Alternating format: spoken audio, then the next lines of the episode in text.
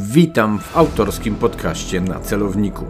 Rozmawiać będziemy o bezpieczeństwie, terroryzmie, służbach specjalnych, polityce międzynarodowej oraz nauce. Będziemy się spotykać najczęściej jak to tylko możliwe. W ramach audycji usłyszycie Państwo komentarze i wykłady, a także rozmowy z zaproszonymi gośćmi. Zapraszam do stałego obserwowania podcastu.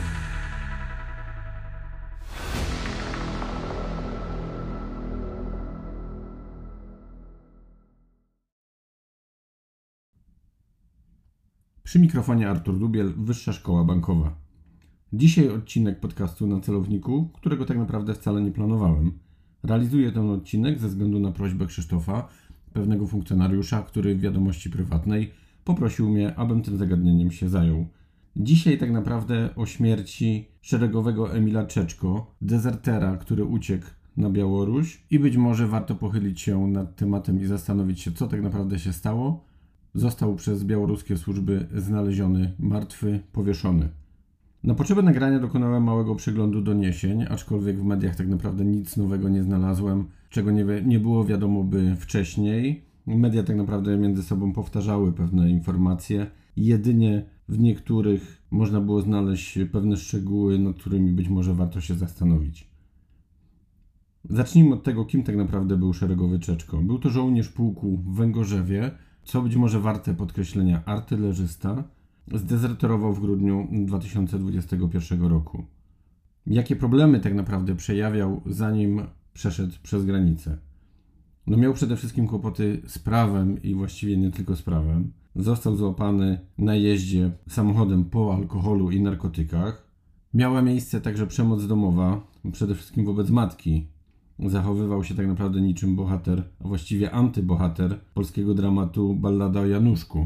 Myślę, że e, osoby trochę bardziej doświadczone życiowe będą wiedziały o, czym mówię. Kto, kto nie zna tego dramatu, myślę, że warto poświęcić chwilę i poszukać w internecie. Żołnierz ten znalazł się tak naprawdę na polsko-białoruskiej granicy, oczywiście przy okazji kryzysu, jaki miał miejsce również między naszymi dwoma państwami. Co ciekawe, i on, i zarówno jego siostra posiadali kontakty z Białorusinami, siostra nawet była w związku z Białorusinem. Ciekawe jest to, że jego staż, jego służba wojskowa tak naprawdę najprawdopodobniej była krótka. Był zawodowym szeregowym, co ciekawe właśnie mówi się o nim szeregowy, nie starszy szeregowy, co już wzbudza pewne nie tyle wątpliwości, co, co potrzebę zastanowienia się, dlaczego też został skierowany na granicę. Co dziwne, jeśli chodzi oczywiście o przekroczenie granicy przez niego, jak znalazł się w danej chwili tak naprawdę służby sam, że mógł się oddalić niezauważony tak naprawdę. Dziwne było jego przejście przez granicę. Szybko znalazł się w mediach i szybko również uzyskał azyl polityczny, o który y, wystąpił, więc tutaj można się zastanawiać, czy tak naprawdę przejście przez tą granicę nie było dużo, dużo wcześniej zaplanowane i przygotowane, oczywiście przez stronę białoruską. No bo te okoliczności, które, które wspomniałem, na pewno pokazują, że nie było to żadne dzieło przypadku. Nie oddalił się na pewno za potrzebą, aby odsunąć się niejako od swoich kolegów, aby, aby miał czas na, e, na ucieczkę na drugą stronę. Niestety, co ważne, należy też się zastanowić tak naprawdę nad rolą tutaj w tym wszystkim i żandarmerii wojskowej, no i służby kontrwywiadu wojskowego.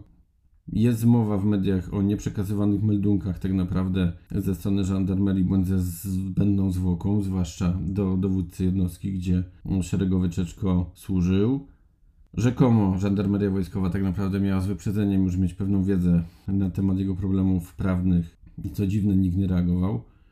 No i co budzi bardzo znaczne wątpliwości, no to jak w tym momencie wygląda tak naprawdę zabezpieczenie po stronie służby kontrwywiadu wojskowego, zwłaszcza w momencie takiego kryzysu i to tak naprawdę również po, po, po naszej stronie e, granicy.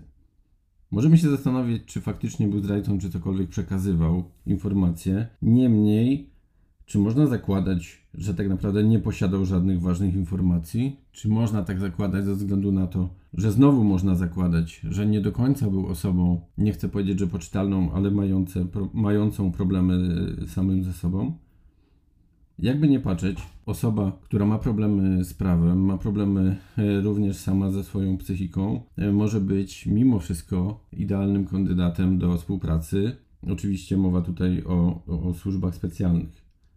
Żołnierz nawet na samym dole e, pewnej drabinki struktury, jeśli chodzi o jednostkę wojskową, zawsze niestety może zbierać najróżniejsze informacje i dane, w tym te dane osobowe. Nie tylko o swoim pododdziale, ale także o innych, o dowódcach, zbierać informacje, fakty, ale również i pewne plotki, e, które mogą być weryfikowane i mogą posłużyć dalej przy werbunku tak naprawdę innych, ważniejszych osób, również tych osób decyzyjnych.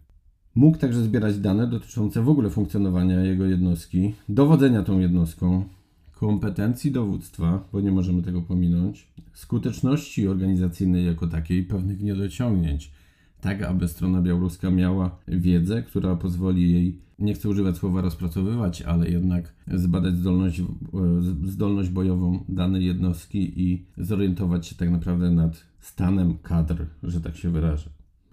No i dalej może się to oczywiście też przekładać na pewne, w wojsku ładnie mówimy o meldunkach, o nastrojach, więc tutaj też można by w pewien sposób się zastanawiać, czy nie były przekazywane informacje na temat właśnie nastrojów na różnych szczeblach w danej jednostce.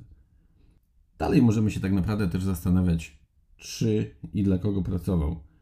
Czy byli to Białorusini faktycznie, czy może Rosjanie, a może Polacy, albo jeszcze ktoś inny.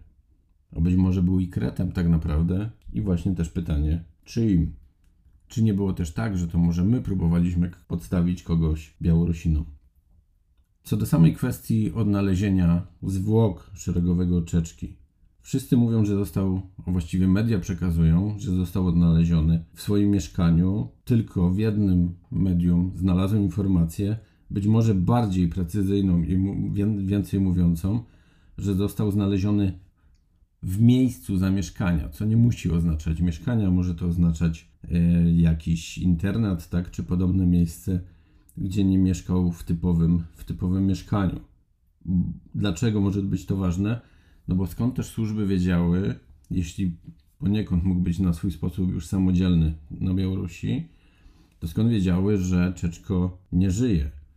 No i tutaj gdzie niegdzie można znaleźć informację, że służby miały otrzymać informację o wisielcu w mieszkaniu.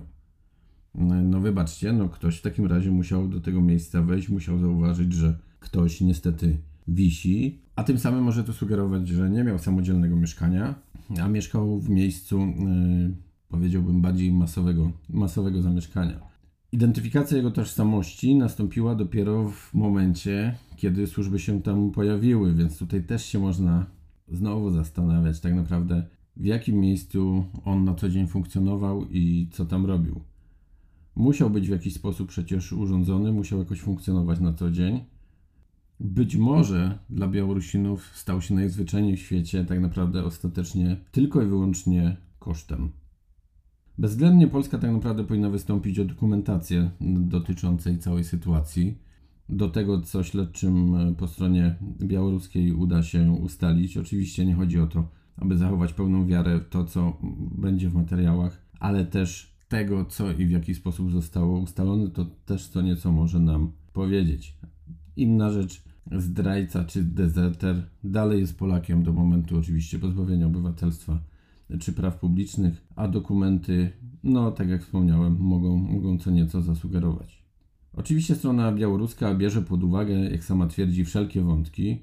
No oczywiście można tu tutaj trochę śmiechem zareagować, bo jeżeli sami doprowadzili do tej śmierci, no to będą sugerować, że być może zrobił to jednak ktoś inny. Czym miała być jego śmierć? No być może sygnałem bądź przesłaniem dla innych osób. Pytanie od kogo i tak naprawdę dla kogo. No i można się zastanawiać tak naprawdę w trzech kierunkach, czy zrobił to sam, czy zrobili to Polacy, jak niektórzy sugerują w mediach, czy być może zrobili to Białorusini, ewentualnie Rosjanie wspólnie bądź nie. Dlaczego mógł to zrobić sam? No tutaj pewną rolę mogła już grać jakby filozofia w jego głowie, zastanawianie się nad sensem życia, nad zmianą pewna, pewną, która nastąpiła i gdzie nie da się już pewnych rzeczy cofnąć. Być może męczył go brak kontaktu e, z jego dotychczasowym otoczeniem, tam musiał funkcjonować sam, być może trochę odizolowany, w nie takich warunkach i realiach, na które tak naprawdę liczył, więc pojawił się brak nadziei, pewnej wizji przyszłości, dopadła go pewnego rodzaju szarość, a być może nawet i depresja. Być może miał miejsce również szantaż, i to z obu stron, czyli jego bądź kogoś, kto na niego naciskał, znalazł się w pewnej sytuacji bez wyjścia. Tutaj interes mógłby mieć różne służby z różnych kierunków. On, jako osoba, która trochę się zawiodła, teoretycznie, oczywiście zakładając, mógł e, sam szarpnąć się na swoje życie. Druga opcja, no to oczywiście służby polskie. E, znalazłem w pewnym miejscu, niestety nie pamiętam gdzie, nie pamiętam też nazwiska, byłego oficera już naszego wywiadu. Nie jest to też żadna z osób, które na tyle są publicznie znane, że możecie się tym zasugerować. Wskazywał on jednak, że jest to trochę bez sensu, ponieważ lepiej było tak naprawdę szczeczki robić dalej kryminalistę. Kryminalistę trochę niespełna rozumu. Tylko tu pojawia się pewne pytanie. Czy do tego, aby na pewno potrzeba służb specjalnych? Można przecież tego dokonać innym aparatem. Jaki cel i korzyści miałyby wynikać z tego, że Polacy na taki krok by się zdecydowali? Pytanie, czy być może próbowali go odwrócić i coś się nie udało? A może najnormalniej w świecie pracował dla nas? Trzecia opcja to oczywiście wątek białoruski, rosyjski bądź białorusko-rosyjski, można je w pewien sposób połączyć. Stracił najpewniej dla drugiej strony, dla strony białoruskiej, tak naprawdę wszelką wartość. Być może zaczął się również też w pewien sposób stawiać, coś mu nie pasowało. Może zaczął kogoś straszyć. Prawda jest też taka, że miał wartość tylko i wyłącznie czysto propagandową i to taką tanią, bo tak naprawdę cała propaganda, która była tworzona za jego pośrednictwem, czy raczej z jego udziałem, była kierowana na kierunek wewnętrzny, czyli do społeczeństwa białoruskiego tudzież rosyjskiego i miała pewnie pokazać tak naprawdę zbrodnie po stronie tego wstępnego zachodu, zgniłego zachodu. Jakby nie patrzeć, była to realizacja czysto pod kątem takich operacji informacyjnych, w stylu typowo wschodnim, bym powiedział mocno topornym, kwadratowym, właśnie na tym kierunku wewnętrznym i celem tworzenia takich pseudodowodów na temat e, Zachodu nie powinniśmy w ogóle się zastanawiać nad sensem, poziomem tego wszystkiego, co było oczywiście za jego pośrednictwem przekazywane. Inna rzecz, tak naprawdę zmieniły się trochę czas i realia i całe zainteresowanie, powiedziałbym, że i świata, trochę się przekierowało na południe, czyli z Białorusi na Ukrainę. Czy był sens tak naprawdę prowadzenia dalszej gry z Czeczką? Można mieć dość spore wątpliwości. Więc jak widzicie, żadnej z opcji tak naprawdę do końca nie można wykluczyć i nie udzielę Wam tak naprawdę informacji ani opinii, kto tego mógł dokonać, ale pojawiają się pewne wnioski. Wnioski są takie, że najpewniej w naszej armii to nie był, bo tu już trzeba użyć czasu przeszłego, jedyny taki Emil i takich Emilów pewnie mamy więcej. Może trochę byszczejszych, może trochę bardziej cwanych, ale niestety należy zakładać, że tak jak powiedziałem, jest ich więcej. Nie pierwszy to też nasz żołnierz, który przyswożył pewnych problemów. Pamiętamy o chorążym zielonce. Kto ma wiedzieć ten wiek, kto nie wie, niech szuka znowu w internecie. I podsumowując, wyciągając też wniosek z wniosków, bezwzględnie mamy pewien problem i dla wojska, i dla służb specjalnych tych wojskowych. A może Emil Czeczko żyje? Kieruj się w stronę podcastu na celowniku. Wszystkie odcinki podcastu na celowniku dostępne są w platformach podcastowych Spotify, Apple Podcast, Google Podcast, Anchor, a także w serwisie YouTube. Zapraszam również do wspierania podcastu na celowniku w portalu Patronite pod adresem patronite.pl ukośnik na celowniku.